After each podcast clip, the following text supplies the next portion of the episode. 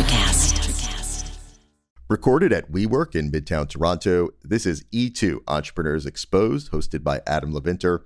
E2 is the podcast where great entrepreneurs tell their story. This is E2 Entrepreneurs Exposed, the podcast where we speak to all kinds of entrepreneurs and creators doing amazing things in business and beyond. This episode is brought to listeners in part by the Entrepreneurs Organization, the world's leading entrepreneurs group. EO is a global peer to peer network of more than 13,000 influential business owners in 58 countries around the world. EO is the catalyst that enables entrepreneurs to learn and grow from each other. And now the EO Toronto chapter is accepting a limited amount of qualified members. For more info on joining, visit eotoronto.ca and click apply. Today is a big episode. It's number 50, and it's my great conversation with Melanie Travis, founder of New York based Andie Swim, one of the fastest growing direct to consumer brands on the web. Melanie and I get into all kinds of interesting topics in this one, including how Andie got started and Melanie's shift into entrepreneurship from her baseline background in film and comparative literature, the pain points surrounding the legacy women's swimwear shopping experience, the importance of a good manufacturing partner that can scale with your business, and actor Demi Moore's connection to Andie, which we get into right off the bat in this one. So, without further delay, here is my fantastic conversation with Andie Swim's Melanie Travis.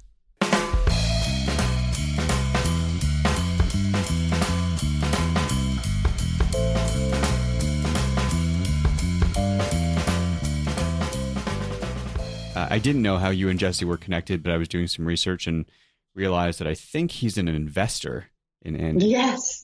Yes. Um, I mean, we, we go way back um, and we became friends before he invested in the company, but he is now an investor in Andie. And we're also starting um, a new company together. I mean, we work together very closely on uh, a number of projects, and he's been really instrumental in the growth of Andie. So, well, let me continue on this whole investor thing for a minute, sure. and then we'll jump into the business.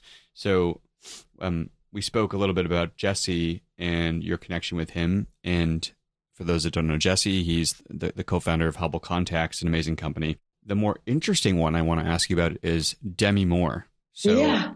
how did Demi Moore become an investor in Andie Swim?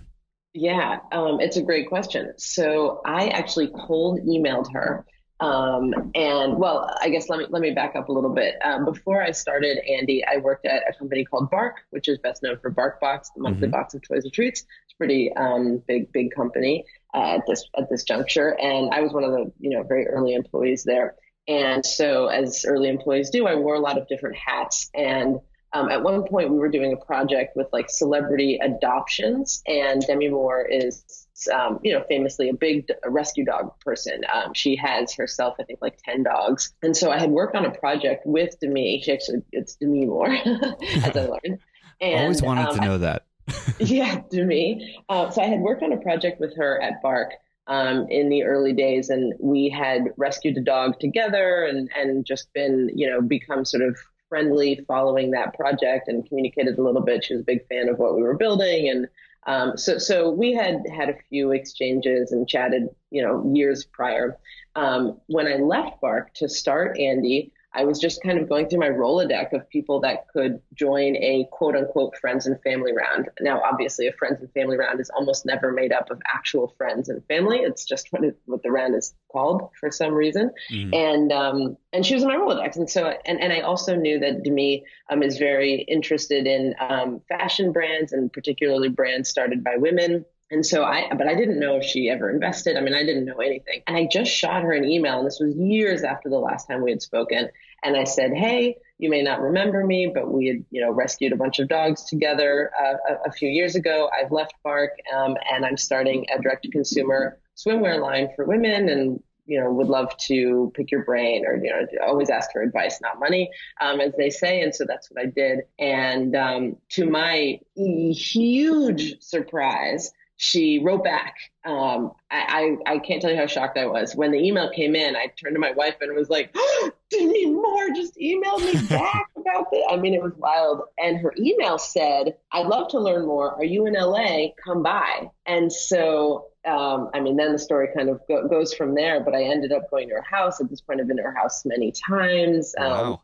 She was deeply involved in the prototyping phase, trying on the different, you know, samples as we were receiving them from the factory. And she became very involved in the in the early days. And then she ended up, uh, so she's not only an advisor, she also, as you noted, invested um, cash into the business. Um, so yeah, that was an incredible thing that happened. That is so interesting. So, what is her current involvement in the business today? Is it just as an advisor?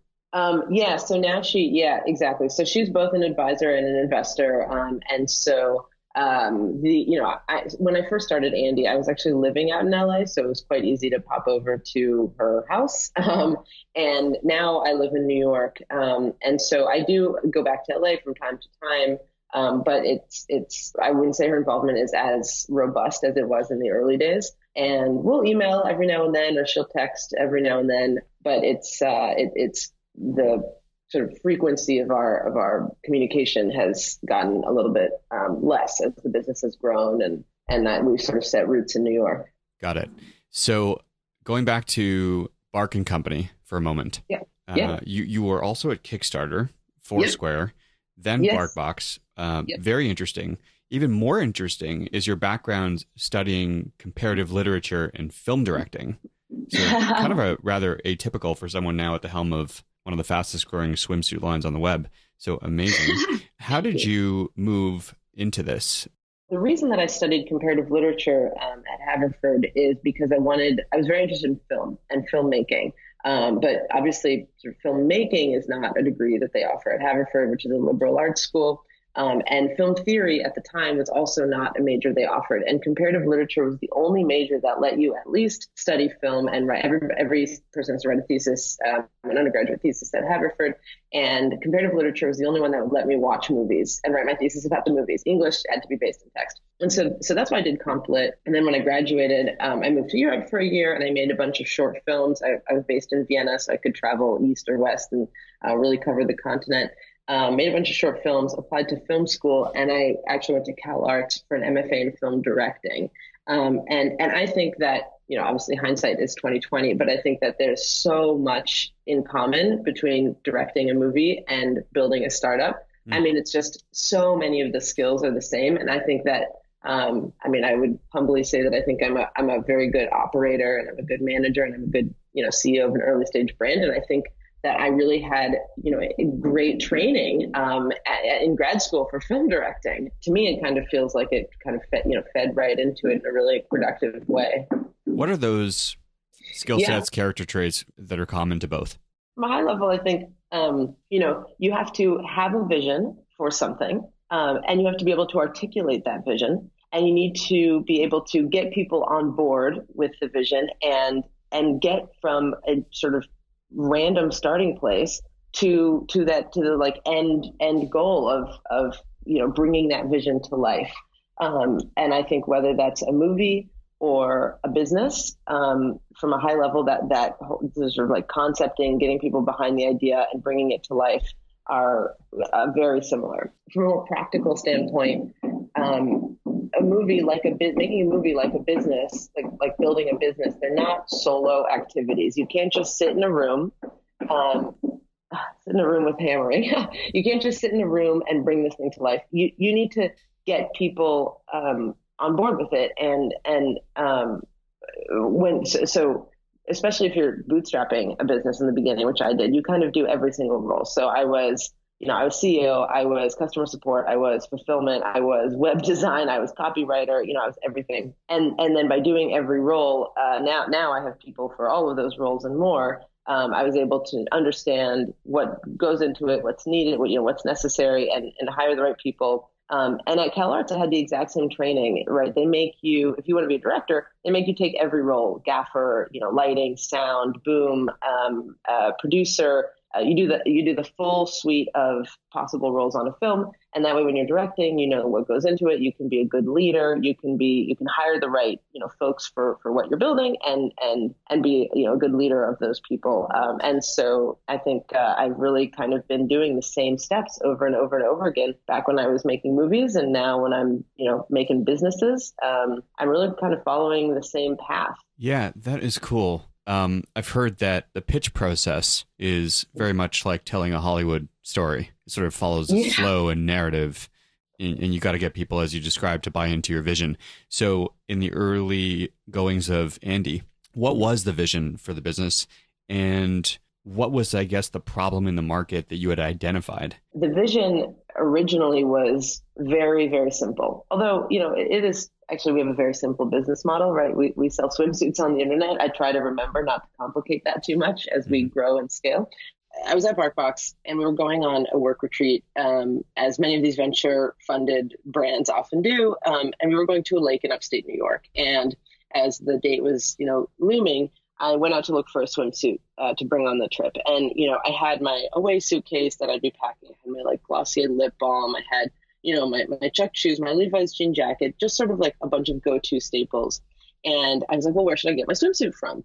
and I realized there's no go-to for that. Um, it's you know you, you go into these department stores um, and there's just like a sea of bikinis or like matronly one pieces. So so the product side is just such a mess, um, and there's no just like sort of Everlane aesthetic of just like classic, timeless, versatile, simple staple um, and the shopping experience itself is really bad. Um, you, you don't know where to go. If you go in store, whether it's a department store or a little boutique, you have to go into a tiny dressing room um, under, you know, get completely undressed under fluorescent lighting. I mean, it, it's a uniquely bad in store shopping experience. And I started just sort of chit chatting about this with my female colleagues before the trip, and everyone was freaking out about where they'd get their swimsuit. Um, and once we were on the trip, many of the women actually didn't even bring a swimsuit because they struggled too much to find one that they felt confident in. You know, by the way, when a woman is wearing a swimsuit, it is the most naked she is, will ever be in public. Um, there's lingerie, obviously, but that's typically worn, you know, behind closed doors. And so um, when you when you feel like not to interrupt, but I feel like yeah. this is as um, like it's sort of like I draw parallels between what you're saying and just men wearing speedos. Like at yeah. least men wearing speedos. Yeah. If you don't want to wear that style of bathing suit, you don't have to. You nailed it. And I don't know if you're a speedo type of guy, but like if you're not, and then you have to wear one on the beach, like you might feel kind of uncomfortable and insecure. Totally. And and so um, and so I just I just didn't understand why there was no sort of like go to or like a brand that was kind of tackling this problem both on the shopping experience side and on the product side. Um, and you know, as you noted in my background, I've really sort of built my career at disruptive consumer internet companies, and so you know, a light bulb went off, and I thought, you know, this is something that everyone around me is complaining about, there has got to be a, a gap in the market for this. I mean, there must be an opportunity. And from there, I did do some market research and just look at you know what it what it is and it's it's a huge market. It's growing quickly. Um, it's it's moving to ecom at you know super fast rates as um, you know previously described. The in-store experience is so bad, and just a lot of white space in, in that market. So I wanted to start just a curated collection of, of one-piece swimsuits that would be easy to shop for, you know, easy to wear. Just just simplify swimwear shopping in every way. And I've been noodling on the sort of basic concept for a while. And, and so I turned to my wife and I said, you know, I really want to start this. I think I'm going to leave Bark and, start this company. And, and she was like, please don't do that. Um, she's an investment banker, so she's got a slightly different risk profile. Mm-hmm. Um, and uh, we ended up agreeing that I would run a crowdfunding campaign for the idea before quitting my day job um, so that we could have some sort of like signals as to whether this could potentially be successful or not beyond just like chatting with friends. Um, and so that's what I did. I ran a crowdfunding campaign for Andie in the fall of 2016. And I assume you did just, this on Kickstarter with your background. I, I actually didn't. Um, oh. I didn't. I didn't because um, you know Kickstarter takes five percent, uh, which in most cases is is great, but female fashion as a category is not one that has any natural discovery on the platform, um, which means that I would be sending 100% of my backers to my project. And if I was going to be doing that and not getting any people from just general, you know, discovery on Kickstarter, I didn't want to give up that 5%. And so I did that and I didn't even have a prototype. It was literally just the way you and I are talking about it right now. Like, hey, this is why swimwear shopping sucks. This is the idea. Would you be interested? And in two weeks, I raised something like $20,000 just on the idea. And, you know, I do know enough about, you know, success metrics of a crowdfunding campaign from my time at Kickstarter. And so I knew that this was an idea with legs, um, something that could be successful. Um, and so that's when I told I told my wife, like, listen, I'm doing this, and she still protested, but in the end, I won, and I and I left Bark to start Andie, and obviously, um, I'm glad I did, and so is she because it's been an incredible journey since then. Yeah, incredible. You've seen 500 percent growth or year over year sales growth, I should say, since inception. Really fast scaling company that can be at times, depending on your cost of acquisition, capital intensive. So you, you raised the first 20,000. Where did the other funding come from? So that's about when I sent, you know, that email to Demi Moore saying I was going to start this, and she came in with some money, and then I just started working my network. Um, any sort of angel investors that that I knew, um, you know, since I sort of built my whole career at, at you know funded, well funded startups, I kind of I had a pretty robust network of high net worth individuals and angel investors. Um, and so I cobbled together about $250,000, um, which is not a lot, but it was enough to launch a sort of, you know, like V1 of Andie. Um, and I put in an order for a small batch of, I think, like 200 swimsuits and launched andieswim.com uh, to the public in April 2017 and just kind of crossed my fingers and hoped for the best. And um, we i mean you know 2017 was a story of just you know really struggling to to stay in stock um, because we were we were you know most of that money went to the sort of startup costs of launching this. Um, all the people you have to pay and the thing, you know things you have to do to get a company off the ground. Um, and then and then we're just revenue funding everything from there. And so I, I would make like 200 swimsuits put them up on the website. They would sell out before i even got the swimsuits back you know we were fulfilling out of my apartment um, so before the swimsuits even arrived from the factory to my apartment, they'd be sold out, and then it would just be a mad dash to to ship them out to customers and put in another order um, at the factory. Um, and and that's really what 2017 was. And it was a few months into this that I first met Jesse, actually. So a couple of questions for you. First, your manufacturing. Are these swimsuits yep. fully produced in the U.S.? Not anymore. They were um, in the in 2017, but now we've reached a scale that uh, just doesn't make sense to produce them here. Okay, so I assume you're producing overseas. We are, yeah. Uh, the the manufacturing. So the sort of kicker with Andie that really, um, you know, took us to the next level and has enabled us to scale so dramatically is is actually manufacturing deal that we have, um, which with, which Jesse was actually, um, you know, deep, sort of involved in, in putting together with me there's a stigma that you know well if you manufacture overseas the product quality goes down. And in actuality that, that seems to not be the case. It seems to be the reverse. What's been your experience? Oh yeah. I mean the united states is known for many things but i don't think it's really known for being a swimwear manufacturing powerhouse. You right. know um, they're they're all all the high-end swim brands and the sort of the best most respected swim brands um, they make their products overseas at factories that that really do specialize in in swimwear. And that's just not you know that's just not one of the core capabilities of US manufacturing. And so you can get you know better you can get much better quality by going outside of the US for for that type of thing. So how did you guys find your partner so I mean, I'm, I'm going to try to tell this in the most straightforward way possible because it's quite an interesting story with a lot of twists and turns. But the, the, the basis of it is um, so I met Jesse in summer of 2017, and I was telling him about my business. We were actually at a wedding. One of his investors uh, of Hubble was getting married to one of my best friends.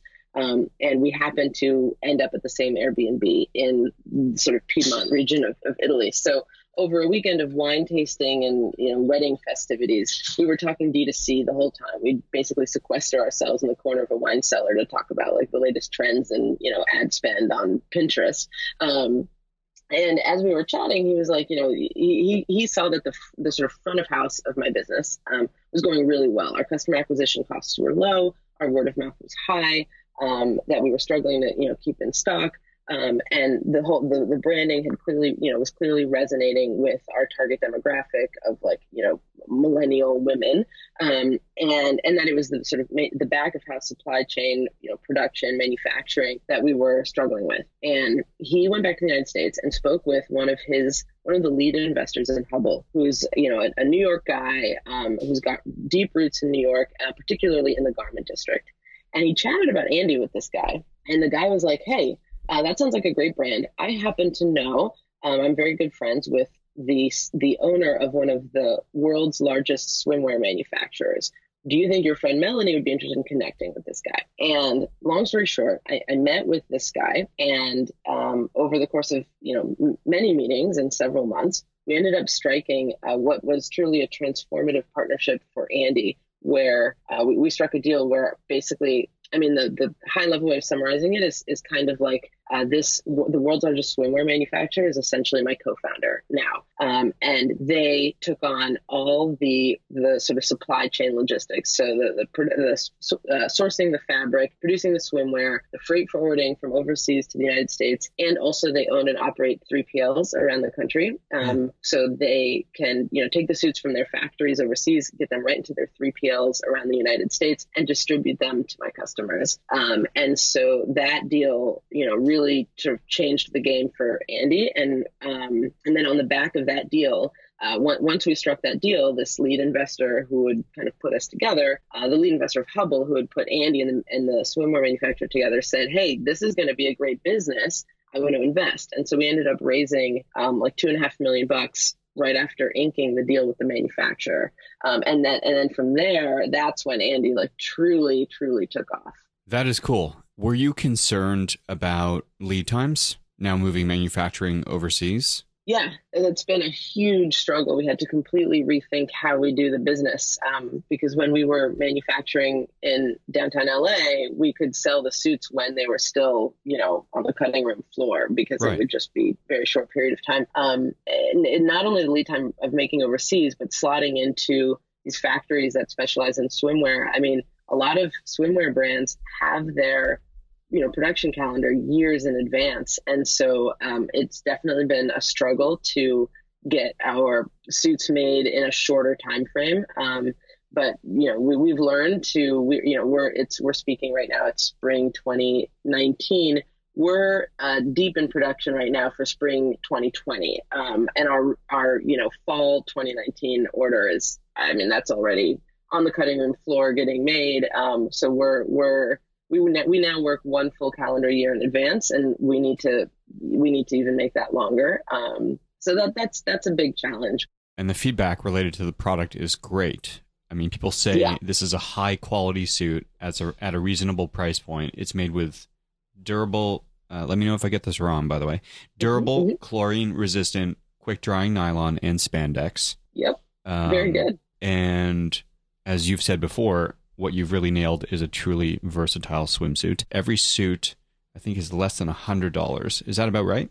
that the less than hundred dollars used to be true. Um, everything was ninety five dollars, uh, but we've learned a lot about our customers since we first launched, and a lot of our customers are coming from the more premium brands that are, you know, like Eres and Dos Gardenias and, and high end swim brands like that that typically cost four hundred dollars or more, and they wow. love Andie because the value is incredible, but there there's a little more spending room there um, for more premium fabrics. And so we recently launched a like micro rib that's really soft and also holds you in that women love. And that fabrication of our suits is $115. Um, and we'll be launching a few more sort of higher end fabrics of the same styles that women love. Um, uh, because there's just more spending room there, so we can we can offer something a bit more premium and um, have those prices. They'll always be, I think, between like ninety and like one fifty. And you've since added two pieces, right, to the mix? Yep, we have. Uh, we've added two pieces because you know we're still we're still primarily a one piece brand, and that's how people know of us, and that's our specialty. But um, women who love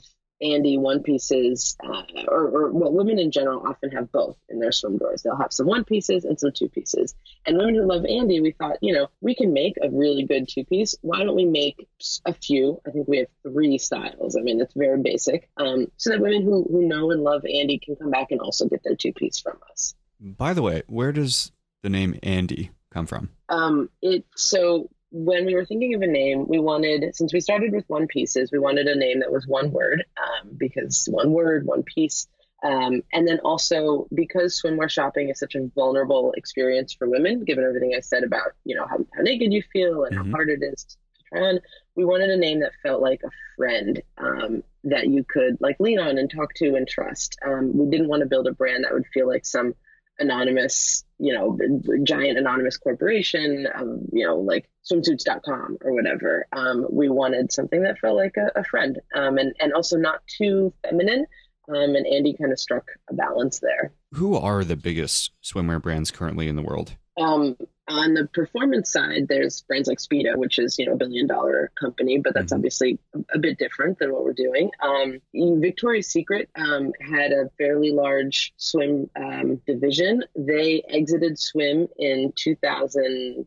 Uh, late 2016 or early 2017, right about when I was launching Andie, they they exited swim category. I mean, I think in general, Victoria's Secret and L brands more, more generally has been going through a lot of sort of waves, um, and uh, and they they re-entered swim uh, this year in 2019, um, but I, it, I don't think it was the sort of success that they hoped it to be. Um, but but but it is a bigger company, so so L Brands, um, Speedo. Those are some of the like big bigger sort of incumbents in the space. I wonder if the lack of success has anything to do with this fact that the majority of swimwear brands out there are actually run and owned by men. Yeah, um, I mean, I think.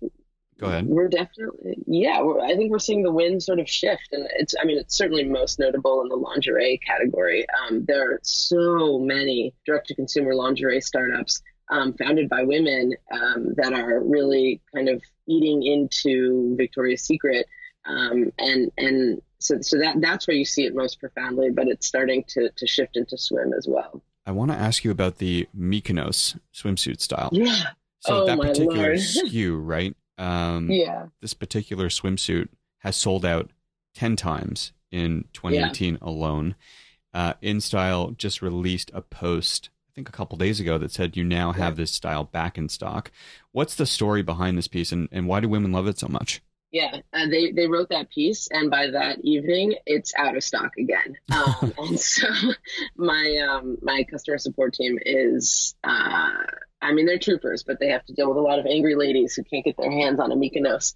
Um, it's just, it, it's like we accidentally made this style that women just love, um, and and we made a few of them. You know, when we introduce a new style, we usually won't make that many to test demand. But given our manufacturing relationship, we don't have any MOQs, uh, uh, minimum order quantities, so we can we can do tests, and so we like to be nimble and and do those tests. And so we made a few, and they were gobbled up so quickly. And so then we made more, but because our test our test was actually not even big enough to know demand. And so we decided when we were putting in a bigger order we always rank our styles. What is our bestseller, second bestseller, third best, and we kind of order um, on a curve given, uh, you know, how many, well, how much revenue we want to make, and then how many swimsuits that means we need to sell, and then okay, you back into the sort of you rank this the styles. So that's how we order, and we we kind of made a guess. I think that it would be like our fourth or fifth bestseller if we had you know full quantities of it, and so we ordered given that you know wherever that whatever that number spits out. Um, clearly, it's actually our number one bestseller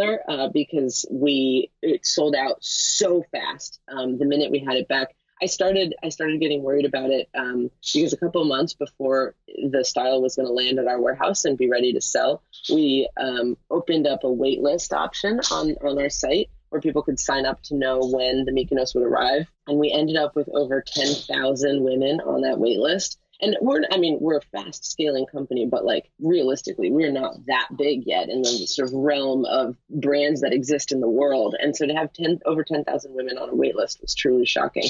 And uh, and then the Mykonos arrived and they just went so fast. Um, if when they they they were coming in spurts from we, we, were flying them in in order to get them as soon as possible rather than waiting for them all to be made and putting them on a boat and so we would fly them in and we get a small batch and the waitlist uh, feature would deploy saying you're back in stock And basically, if women didn't act within a few hours of receiving a back in stock notification, it would be gone again. Um, I had a board meeting last week, and one of my board members was like, "It's like hungry hippos. Like the minute you drop it, boom, someone's taking you know what's landed." Maybe you can get Demi Moore to photograph herself in other SKUs so that you can spread the demand yeah. across. we really should. I was so surprised by how well that style. I mean, I'm not honestly, I'm I'm not a fashion person, and so I don't really know when we've designed something if it's gonna work or not. Um, I'm I'm a marketing person, and like I I build the narrative of the brand, the story, the sort of customer acquisition side of it.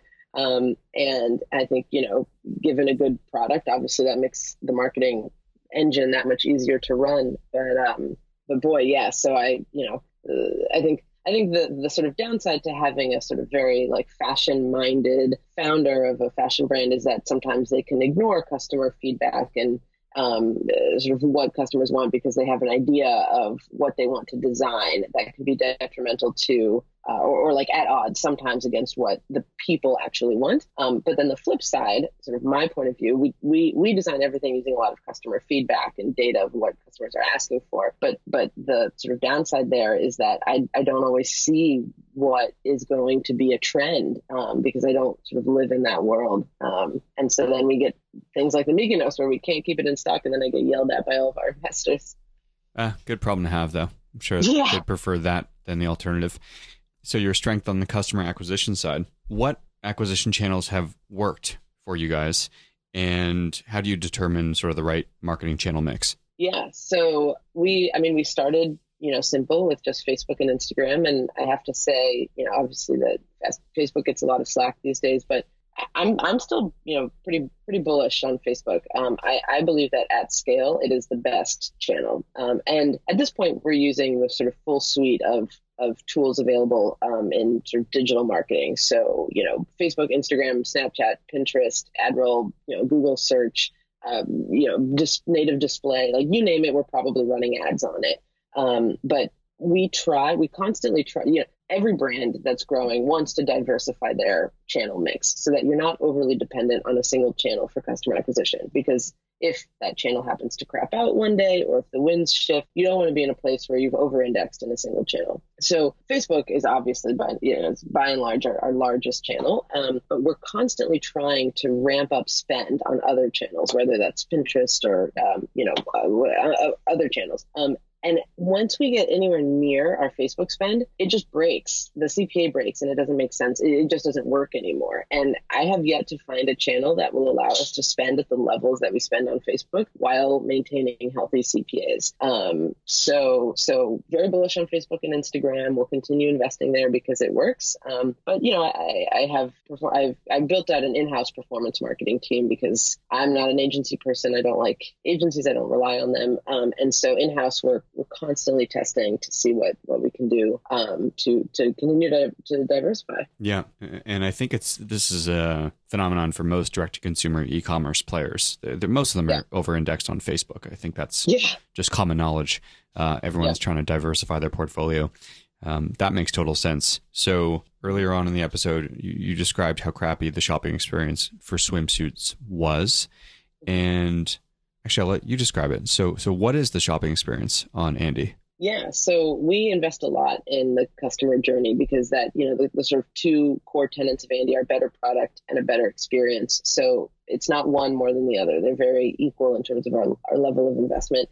And so on the experience side, you know, at, from a base level, obviously we offer free shipping and free returns and we're finding that many of our customers will uh, will truly stock up. Uh, tried a couple different styles and colors and sizes um, because we make it extremely easy to just return whatever you don't want, and you can try them on in the comfort of your own home, have a glass of wine, talk to your husband, partner, lover, whatever, ask you know what they think, um, and then send back anything you don't want. So so base level free shipping, free returns, generous return policy, 30 days, unlimited exchanges if you find you don't like it. So that's the sort of base level. Beyond that, um, we uh, the first team that I invested in uh, growing the most was our customer support team, um, so that we would have women available 24/7. We have women staffed in the U.S. and um, overseas, so that we can actually truly have 24/7 uh, support if a woman writes in and says like, you know, is this how this is supposed to look or whatever. We get so many photos, by the way, and women asking, you know, is this where this strap is supposed to fall and things like that. And so um, I think we really truly have become a sort of trusted resource on fit. Um, and then and then beyond those things, we're also investing in in sort of customer experience logistics. Um, for example, this just this week. Uh, we have launched same day delivery in New York City, and if that's successful, we'll roll it out throughout the US. Um, one of the reasons we did that is that swimwear shopping is a little more like a pain pill. Um, women don't often just like window shop for swimsuits. Uh, women buy a swimsuit when they have a need. There's a vacation or something coming up, um, and so sometimes that ends up being, you know, at the at the bottom of your to do list, and you realize at the last minute you still need a swimsuit. So we're launching same day delivery to accommodate those women who've been too busy to uh, handle that previously. We're also launching a concierge returns test in Boston, um, where women can request an at home pickup of their items. So they don't even need to drop it in a mailbox. They can just leave it there and someone will come by and pick it up. And if that's successful, we'll roll it out. We just launched a firm on our website, which is a sort of consumer lending business. Uh, so women can pay for their suits in monthly installments. If $100 is a bit of a stretch, but they really want an Andie, they can pay, you know, in $30 increments. Um, and and we're continuing to look for partners that can help us um, help us give customers just a better experience, you know, end to end. All this in addition to the Fit Finder quiz, right? Yeah, and yeah, of course. And then we use digital tools on our site, like the Fit Finder quiz, which is powered by AI, so it's smart and it's only getting smarter. Uh, where women enter, you know, we ask a few questions: height, weight, you know, what what types of what, what parts of their body they like to accentuate um, a whole, whole bunch of questions so that we can recommend the best possible style for them. In your space, there's a brand called Triangl that's a digital native swimsuit brand, I think, out of Australia. I'm not totally sure if that's mm-hmm. right. Um, they got pretty popular after Kendall Jenner posted something on her Instagram page, yeah. I think. Um, are, yeah. are they a big competitor of yours? Um, I never, I don't think I've thought about the word or the company Triangl in over a year. Um, so I guess that would mean no. I mean, maybe yes in terms of numbers. Maybe they're taking, you know, share or customers that would otherwise be shopping for Andie. But I think that the Triangl aesthetically is quite different. Um, they're much sort of skimpier bikinis, and they look great quality and great all around. Um, and uh, certainly a lot of respect for what they're doing. But I think it's probably a different customer. Um, and uh, and honestly, I I have not thought of them like at all. um, they seem to rely heavily on these uh, young celebrity influencers. Um, hmm. Are you guys? We talked about uh, acquisition channels. Are you using influencers at all to drive awareness? We are. Um, we we do. Influencers is definitely a core part of our channel, sort of quote unquote channel mix we did a bunch of tests with influencers in 2018 um, to figure out we kind of put influencers in three buckets. You're either a celebrity um, or you're a sort of lifestyle influencer or you're um, like a like a tv personality or whatever. These are the buckets we defined and we found that the sort of like intellectual funny um, influencers were the ones that resonated the most that drove the most sales. So those are now the ones that we go after how do you find these people? Uh, we have an. Well, I just said we don't like agencies, but we have one. we have one agency we work with, but it's not really an agency. It's two women. It's their own shop. There's nobody else there. Um, and I started working with them before I ever even launched Andie. Uh, to do PR, and they have grown with us as we've grown, and they they truly feel like part of my team. Um, and and they handle all the influencer stuff. So they, will make the recommendations, they'll negotiate with the agents. Um, I just sort of sign off and say yes or no or who's that. Got it. So what's next for you guys? I'm assuming the expansion into Australia is an exciting priority. Uh, what else is on the radar? Um, yeah, well, a big thing that was happening for us uh, was launching extended sizing. Um, when we launched, we were extra small to extra large, and we heard from, you know, uh, just countless women that they wanted to buy Andie swimsuits, but we didn't have their size. So just a couple days ago, we launched um, all the way up to triple XL across all of our styles. Um, and we also launched long torso versions. Um, and so just leaning into being more inclusive in our styles and our offerings and as a brand. Um, so that was a really, really exciting um, thing for us that has been a big initiative. Um, and then, and now, I mean, now we're speaking early May and we're going right into the sort of peak season. So we're, um, you know, really focused on having as big a season as we can. Um, in a few weeks, we're launching our first ever out of home campaign. Um, back to the sort of marketing mix, but we're we're doing subways and bus stops and billboards and um, posters and information kiosks um, across New York City and Chicago. Um, and so I'm really excited to see our brand out out there in, in the world. Um, and I think uh, we're growing up, and it's sort of the next step for us. So I'm really excited for that.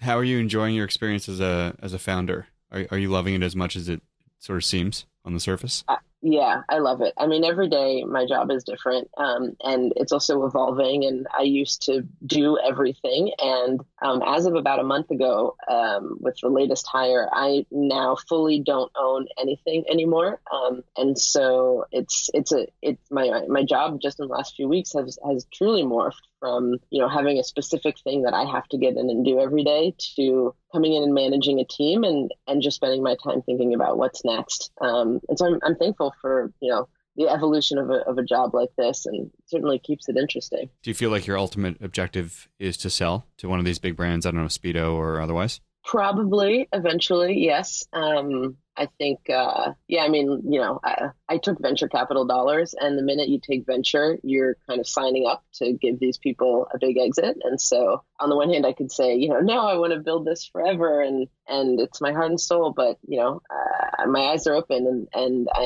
am, and so we're yes. So the short answer would be that that that's going to be the goal. You said that when it comes to e-commerce, it's better to go deep in a particular niche than go broad, right? Yes. Um, why do you say that?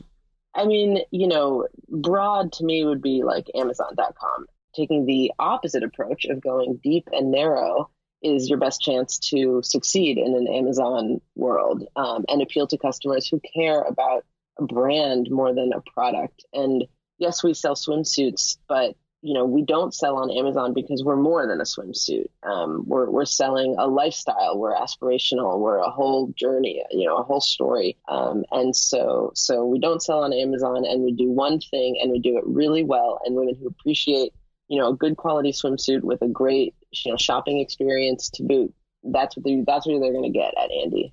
In the last few minutes, where do you want to point listeners to for more about Andie?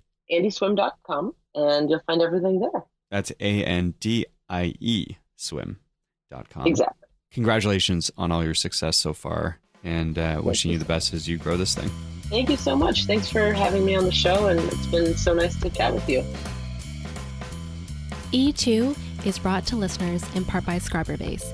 Visit scriberbase.com for more info. Indochino, made to measure suits and shirts at a great price. More at Indochino.com. And WeWork, where businesses thrive. More at WeWork.com. If you like E2, you can subscribe to the podcast wherever you consume your audio. Leave us a review. Even become an exclusive supporter of the show. Visit glow.fm slash E2 to do so. Until next time, make today count with whatever it is you're working on.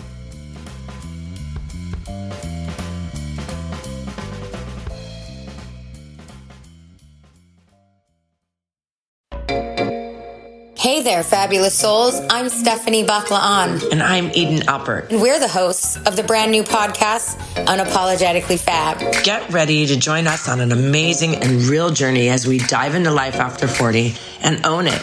We're all about changing the narrative, leaning into who you are, and living a life by your own design. Join us as we embrace life unapologetically and redefine success. This is Unapologetically Fab, an Electricast production.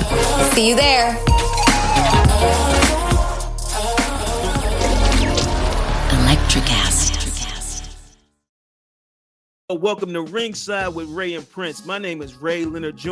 Oh, no, that's just my dad. My name is Prince Daniels Jr. Daniels again with a big home touchdown. On this show, we come to humanize athletes, entertainers, business executives. We're going to see what makes them tick. Tuesdays, 10 a.m. Pacific time on Spotify, Apple, Amazon, and wherever you get your podcasts. We'll see you there. Peace and power. Electricast. Electricast.